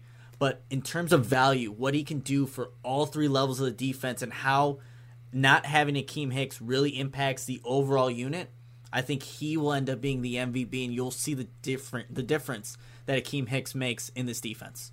God, I like that answer a lot. Uh, we t- we saw what happens without Akiem Hicks last year, and we've seen what this defense can be with. And there's all that talk about the power of three: Robert Quinn, Khalil Mack, Akiem Hicks. But like you said, he affects the game on every level on that defense. He makes Roquan Smith and Danny Trevathan's life easier. If he's getting those pressures to the degree that he can, DBs, linebackers included, get better opportunities to come away with takeaways because throws are getting a little bit rushed. That makes so much sense, but unfortunately, I don't have him on my list. I'm going offense. I have Allen Robinson, Mr. Consistency, Mr. Dependable, and God, Nick, he needs to earn that money somehow. Apparently, he's not doing enough just yet. So for me, I'm going with Allen Robinson. I think he's going to lead the team in first downs gained. He's going to be someone that you know whoever's playing quarterback will depend on uh, to make some clutch throws, give him opportunities. Uh, they're going to lean on him a little bit, and I think if we want this passing game to go, Allen Robinson, he doesn't need to be the only option like he was almost a year ago, but he needs to be the most consistent and the most dependable option. And I think he'll prove that yet again. So for me, my MVP is going to be, uh, my prediction at least, Allen Robinson. And hopefully that's right and he can earn some money because he deserves each and every penny that's coming his way. Hopefully it's in Chicago. Uh, and if not, that would be another sad podcast for us to have, and we'll, we'll, get there when we need to get there. But let's go ahead and predict, sticking with offense, at least I am, touchdown leader. Uh, and I'll begin because it's actually different than Allen Robinson. I'm going with Jimmy Graham. Uh, I've talked about it when we brought in Jimmy Graham. I talked about it in our top 10 uh, moves of the offseason episode and just how good Jimmy Graham can be in the red zone. He wasn't utilized super effectively in Green Bay, but he still had some decent numbers going back to his days in Seattle, really effective red zone player. And you're just hearing about such a great camp. He's rejuvenated. He's really making difficult uh, life difficult for the Bears defense, especially in the red zone. And for me, I love hearing that. I think with that big body target, Matt Nagy's creative mind, they'll find a way to give him some good looks in the red zone consistently. So as long as the Bears offense can get down there, which last year it was a struggle, I envision Jimmy Graham getting away some easy points because again, you're going to cover. You're going to probably look at Allen Robinson first, and maybe it's Jimmy Graham, but I think you can throw it up, get him in some good situations with some scheme and some form uh, formations and just some overall route concepts. So I like Jimmy Graham to lead this team in touchdowns. I guess now when I say 11, maybe we can have a running back get more than that, but that's okay. That's what I have in my notes. I'm going with it. Jimmy Graham. How about you, Nick? Yeah, so I'm actually going with the running back, and I'm going with David Montgomery leading the team in touchdowns this season. Last year, he tied Allen Robinson with seven, six rushing, one receiving, with seven there for David Montgomery. And that was, again, behind a terrible offensive line, an offense that barely got down into the red zone opportunities. And it was just, it was abysmal all over, but still, David Montgomery was able to produce behind a bad offensive line. You're hoping that what the Bears did, which really wasn't much to fix those issues, uh, other than bringing Germain Ifedi in and also having Juan Castillo now as the offensive line coach. And uh, Clancy Barone's going to help in that aspect as well, tight ends coach. But I do see David Montgomery having more of a workload. Um, I also just think that the Bears, maybe this season, as opposed to the first two of Matt Nagy, they, they'll have more of an emphasis to run the ball throughout a game, not just get away from it and – you know, only have what seven rushing attempts against the the Saints last season, which was obviously not enough, and that always gets brought up. So I think there's going to be more of an emphasis to run the ball, to set up the play action pass, to actually make it maybe not a focal point, but more of a focal point in 2020. So I just see Montgomery having more opportunities. We all know he's dealing with the groin injury, so maybe it might not happen initially, but once the season rolls on, where David Montgomery can really showcase his abilities, get more involved in the passing game, I think by the end of the season he will have the most touchdowns and get healthy. And get healthy. We'll see though. Yeah, uh, that's maybe that could have been a bold prediction at this rate, but hopefully not. Um, but just want to make sure everyone's aware, at least for you too, Nick. Did you not go quarterback on purpose? Like we weren't doing passing touchdowns; we were doing skill guys.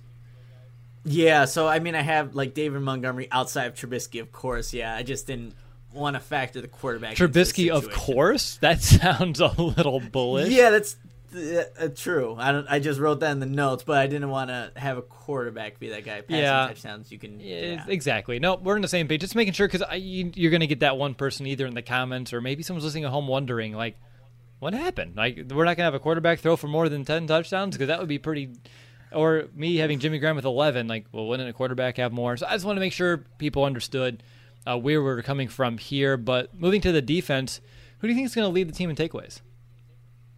you know, I had to go back to the all pro safety, Eddie Jackson. I think you could just do it all, whether it's interceptions, forced fumbles, take it back to the house. Obviously, we saw that in person at the Carolina game.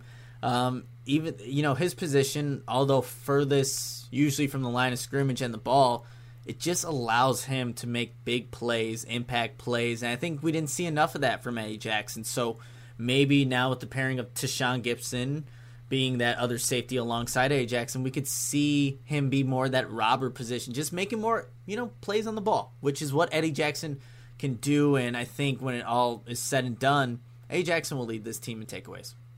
I have a counterpart in the secondary, but I'm going to go with the all pro corner, and that's going to be Kyle Fuller. Uh, teams love to pick on him, don't know why. Pass rush will get back, so quarterbacks will be rushing those throws. And I think Fuller have. How many did you have for Jackson? Uh, I didn't. I think back in our other, I think it was safety preview. I had six turnovers um, total. Okay, I, I, put eight for Fuller, so I just wanted to know what your number may have been. Uh, I I went a little higher than maybe I should, but I mean a forced fumble or a fumble recovery with seven picks. Yeah, we can get to eight. That's that's easy stuff. So Kyle Fuller is going to get eight takeaways. At least that's going to be my preseason prediction. But looking into underrated, overrated who do you think is going to be the most underrated at the end of the year that played so well but just kind of flew under the radar? Uh, I have one that I, I, feel confident about, but let's see. you may steal it from me. So who do you got? I have so I don't actually even have answers to these, but I, I definitely have them now. I have Roy Robertson Harris oh, okay, being that underrated player.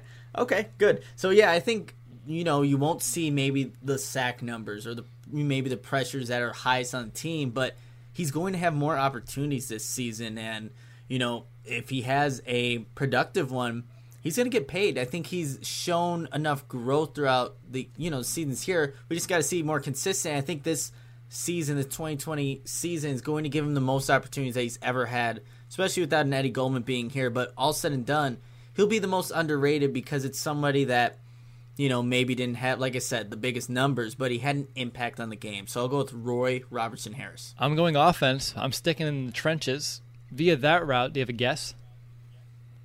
Sticking in the trenches, you're gonna say an offensive lineman. I just don't know who. Guess. Cody Whitehair. No, Germain Ifedi. That's why he's gonna be so underrated okay. because we're not even gonna think about him. I mean, for all the crap that he got from Bears fans when they signed him, and the coaches are talking him up, he locked down that right guard position in a hurry. Which, hey, a quarterback could have done that and would have made our lives easier. But no, it's Germain Ifedi locking down a position here quick. So I think he's going to play very, very well. Uh, he's going to, again, you're not going to hear his name because it's an offensive lineman, and if you're playing well, you're not going to be talked about.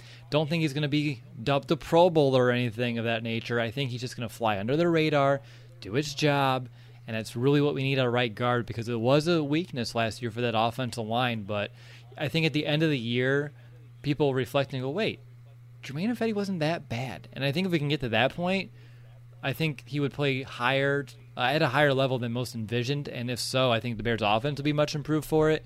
And I don't think he's going to get that recognition. So I'm going to, I'm not going to say I'm going to give him some pre-recognition, but I can envision a scenario where we have a full year of Germain Ifedi at right guard. We barely talk about it throughout the year because we're focusing on everything else. And then when we get into the off season, we're like, you know, that was a really good year. So that's uh, that's why I'm going to go with Germain Ifedi because it's a it's not a glamorous position.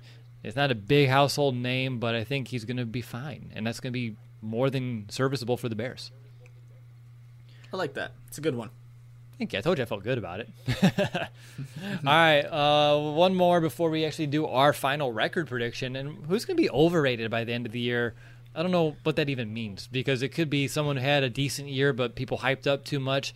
It could be someone that we're too high on now that doesn't have a good year. I don't. I don't care which way you want to take it, but what are your thoughts? Who's going to be overrated at the end of the year?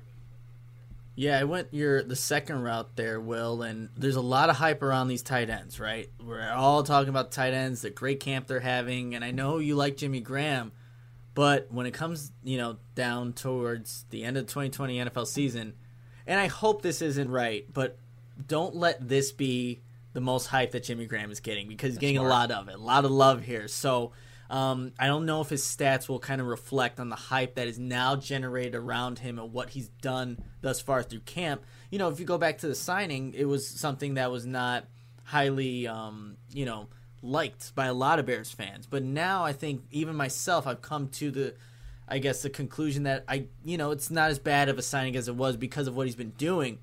But just don't let this be the the best thing that Jimmy Graham does all season with yep. this hype. So that's what I went for the overrated. And again, I hope I'm wrong on that because Jimmy Graham, I've really it's grown on me. It really has. So, but that's what that's the approach I went for this question, and I'm curious what your take was. That's a good one, though, honestly. And obviously, I got high on him. I mean, I threw him up there as leading the team. So you make a really, really good point. And I hope you're wrong, too. I went back to last year's, who we had as the most overrated player for the year. And I think it's going to be Tarik Cohen again. I think he's someone that we have expectations for, at least being a dynamic playmaker. I, I just don't think he's going to adhere to it. I don't think he's going to have as big as the roles we're envisioning. There's other playmakers here. Now, hey, if he can have a smaller role and make those touches count, because last year he had a lot of touches and not a lot of production. If he has cuts the touches in half, but he can equal the same production, I'd be fine with that. Uh, I just don't want the Bears to overuse him and suffer for it. And I have a gut feeling that as much as we love Cohen and he's had some really good moments here, I just don't think the sideline magnet's going to go away. I think I saw that in the scrimmage highlights that the Bears put out that he ran right to the sideline on one of those plays. And I, I don't know. I think people are just a little bit too high still on uh, Tarik Cohen. And again, hopefully I'm wrong, uh, but I think that he's someone that we always expect more than we get. And that could be our fault. That can be his fault. It's probably a little bit in between. Um, but I think it'll be Tarik Cohen when it's all said and done, unfortunately. We'll see, though. Yeah, it's another good one. Another good one. All right, Nick. Well, you know, all off season, I literally since the 2020 the 2019 season ended and we're at the combine, you get to, what's the Bears record going to be? Like we don't know who they're drafting. We don't know who they're going to sign in free agency. We don't even know who they're playing. Well, we know the opponents, but we don't know the order. Like it's okay. We'll wait, and then we get to the training camp, and we just like to wait till we get close to the season, see what's shaking out around the league before we kind of make our official record predictions. And I, it's odd because we are sneaking this in in the back end of an episode that's been going on for 95, 96 minutes now. But for those listening at this rate still, I think, hey, you get a little, not a bonus, but you get what you've been asking for, which is going to be our official record predictions. And, you know, Nick and I, we, we, we're level headed and we don't need to be throwing this out here crazily and this is what's going to be and I was telling Nick from it live, we'll, we'll do them and give it four weeks and we'll change them. Uh, but this is going to be the one that we'll look back at and say if we're right or wrong, at least officially, uh, before we change expectations based off how the season goes. But Nick, this one's tougher than most years because again, we don't see this team in person. We don't get to watch their practices. We're just barely getting a lot, uh, barely getting a lot of information, barely getting some information and it's, it's I mean that's everywhere on the NFL and the whole no fans and COVID. It's the whole season can go in so many directions, and I hope we just get the full season in as planned, and that's going to be another item that we'll have to keep tabs on. But when it comes to the Bears, and we're focusing on these 16 games, play them be damned. What do you think the record's going to be? We've heard about, we know, we figured out who's going to make this team, or we're assuming who's going to make this team. We'll find out in a few days who's right and how wrong you are. and from there, uh, we'll keep moving forward. But as it sits today, looking at the schedule ahead, looking what we have at this roster, what's going to be that final record when it's all said and done? I have no idea. No, I'm just kidding. I have actually so um, I had two scenarios go out. One, my optimistic approach, and one, you know, pessimistic. Really. So here's if things all go well, the quarterback play is average. The defense is top five. The Bears are looking to be that team in 2018 that was just rolling in hot and just, you know, really just playing some good football. I can easily see this team going 11 5 being and that being a good season. Not obviously the 12 and 4 record, but you know, that's a good way of approaching this and I have them losing losing just in this um scenario here. I have them losing to Tampa Bay on Thursday night, to the Los Angeles Rams on a Monday night, then back the next week to New Orleans. That's at home. And then I have them losing to Houston and at Minnesota. But again, victories all across the board um, the other way for those 11 wins. And here's my pessimistic approach they can start off flat. And that starts off in Detroit, at Detroit. They haven't figured out again, really who they really wanted to start at quarterback. No David Montgomery. We saw like you know just leaving last season the Thanksgiving game right where he gave up a touchdown the third play of the game, a 75 plus yard touchdown to forget who it was, Golladay, I think, running down the sideline. Maybe they come out flat. They lose that game, and I could see them going 9 and 7. But here's the thing I think this roster overall is better than 2019, so I don't see them getting worse than 8 and 8. But 9 and 7, I don't even know right now in the NFC if that can even get you into an expanded playoff. You'll have one more team, right? But there's so much competition going on. And in this 9 and 7 approach, I have the Bears losing that first week to Detroit. Lose to Tampa Bay again. Lose here. The only other victory or the only other loss that I have is the Sunday night at Green Bay. So 11 and 5, 9 and 7. I just don't. It could happen. Look, we didn't expect 2019 to be the season that it was, right? We're all expecting Super Bowl aspirations, all those great fun things. Yeah. But I think this team is better than it was last season. I get it. I mean, it, it, can go so many ways. I like how you had your optimistic and your pessimistic. Uh, Eleven and five, nine and seven, because I'm sitting here, Nick, at ten and six. there you I go. mean, it works out really well. My losses are Saints, Titans, uh, the Packers game you mentioned, one of the Vikings, uh, just splitting those two series. And I know we have Don Burr in the chat, so he's probably pissed off because I have the Bears beating the Lions twice, and I'll see it come up in a minute. You're welcome. Uh, but then Bucks and Texans. I mean, the Bears haven't beat the Texans ever. So I don't know. I'm just going with history. I mean, I would love to change that narrative, but meh. For now, ten and six, it's, it feels right, and that's enough to get to the playoffs. And I think with this defense, you better find a way to get to the postseason. And then once you get there, anything can happen. And I mean, last year, Nick, we got way too high, and we, and it really it was a good lesson to learn never to get too high in a team. Um, and something that I've said a lot this offseason about players, and I'm going to take it upon myself to put it to the whole team, is to keep the bar lower and let it exceed. And so for me, I think 10 and 6 is still one of my best case scenarios. Um, but it's just where I felt the roster, I mean, the record kind of falling in. I think this team, you can play well early on.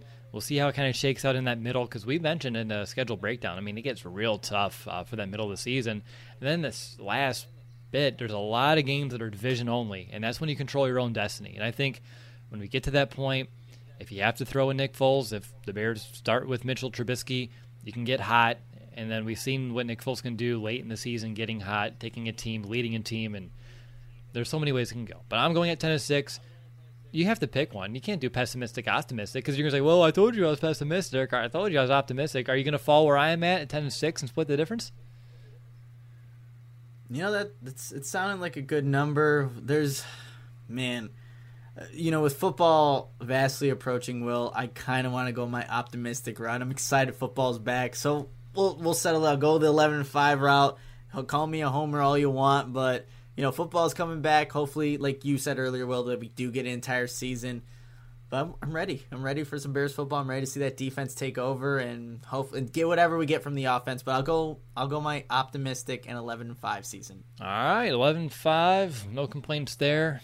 Ten and six, honestly, given the fact I don't know who's starting quarterback, I wouldn't feel too bad about that one either. Um, but hopefully, we're both underselling uh, this team. But again, learned a lot of lessons from last year, Nick. And last year, I mean, the I mean, at least the Bears have too, because I'm not hearing nearly the same smack come out and the confidence come out. So that's pretty good. Uh, feel free if you're in the chat to throw in your record predictions. I know you've been throwing them all off season, but feel free to throw in some more here. And if you're listening and you want Nick and I to know, you know, let us know on Facebook, Twitter, send us an email. I mean, I love reading your emails and just hearing your thoughts in general about this team. I mean, we're two Bears fans just talking to some more, and we're here to just to be facilitators of a conversation, and you're more than glad to partake in it as well. But Nick, we did a lot. Now, this show ran a little longer than I thought, but a really good discussion, and I think you can tell we miss one another talking Bears football on this show. So, any final thoughts before we kind of wrap things up?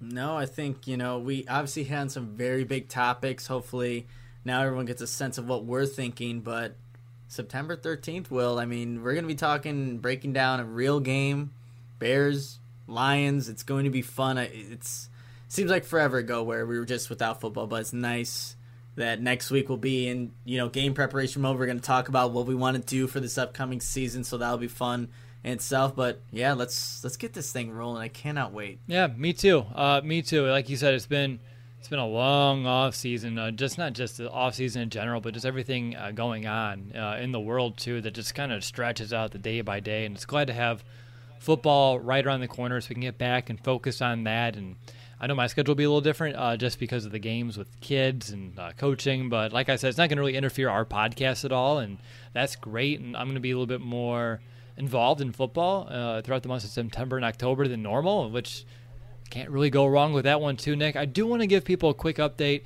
Uh, just, just, thanks to all of you, we do have a new sponsor for the 2020 season. Uh, I'll say it now. I'll give them a free shout out. It's gonna be Coors Light. Uh, so we are very excited to be partnering with Coors Light this year. And when they were reaching out to me about a sponsorship, they'd reached out saying that they found us just due to the tremendous amount of fan reviews that we had on our show, over 600 on iTunes, Apple Podcast, and that's just something I've always been expressing throughout the years, honestly, in this offseason too, just how much those mean to us because they can help us lead to some opportunities like this. So please, if you haven't left a review on Apple Podcasts yet and you've been thinking about it or you just keep forgetting, take a moment, just rate our show it really does help our opportunities out there in the world to show that you know we are a show that's appreciated and well received. And it is a very modest sponsorship, uh, just due to the COVID nineteen. Uh, it has been much more difficult to secure sponsorships like we've had in the past. So your donations, like we talked about earlier, still mean so much to all of us. We do need your support along the way this season. Uh, we're working on getting some merch store opened up yet again. I know the NFL made us take it down a couple years ago, and we've been kind of on the fence about opening it back up, but I think we've decided now is the time to do that so we can get out some shirts for you. And I think we can start implementing some new things too. Like if you donate a certain amount of money, you get not just a shout out, but we'll also send you a free shirt as well. So that way you can wear, rep our show, and help spread the word because you know your word of mouth means a lot to us. We don't have advertising dollars to spend, so you just telling a fellow Bears fan to check out the Chicago Audible means really the world, and it's the best way to help us grow our audience. But Nick, like you said, next week we get to talk about a preview. We get to discuss an upcoming game. It's been nine months uh, since we've done that, and I'm glad to get back into game mode with you. I know this is when I think we shine a little bit with our content, how in depth we go into each and every matchup, into every game, uh, both leading into the game, but as soon as the whistle ends, we hit the live stream. We're giving you our reaction to the game, but also our analysis. And that's something we've been doing ever since I started the show in 2015. And I can't wait to get back to our post game shows. And if you're listening to the podcast and you want to partake in the post game show chat, definitely subscribe to our YouTube channel. Best way you can do that. You can also watch on Facebook Live, uh, Periscope on Twitter. But the chat on YouTube really is where the party's at, especially post game. And I understand that if you like listening to podcasts, please, uh, we'll be publishing episodes uh, within a couple of hours after each game. You know, we do the show for about an hour, hour and a half, publish it as soon as possible, and as soon as your uh, podcast app or player catches it, it should be there at least that night, if not worst case, the morning after a game. But that's the way you can keep up with us this season, and I'm excited. Let's go, uh, Nick. Anything else? I, I know I said that once, but I rambled for a minute, so I just want to make sure I didn't miss anything. No, I think you recapped everything, Will. I'm excited about the sponsorship with Coors. That's all we drank at Iowa. That was like our go-to uh, beer there. We had a little beer wall, all Coors, you know, light um, responsibly though cases. Yeah, responsibly, of course, of course. But yeah, I'm just again, I, we're talking about football, real football. It's happening. Let's go. Let's go. Yeah, seriously, I can't wait. So next time you hear from us, we'll be talking Bears versus Lions. What you need to know heading into that week who's starting at quarterback, what are the matchups to pay attention to, what should we expect from the Bears both on offense and defense, and what is Detroit bringing to the table that you need to know as Bears fans. As you know, our goal is to make you the most informed Bears fan on game day, and Nick, I, am excited to adhere to our promise here in just a week. But until then, bear down, Chicago.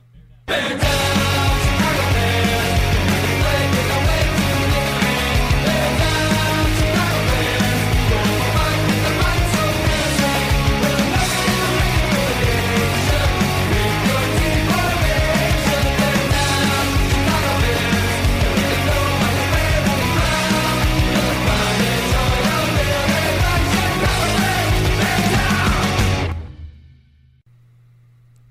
Good show, my man. Ooh, that was awesome. Yeah, it always feels good to get this. back to it.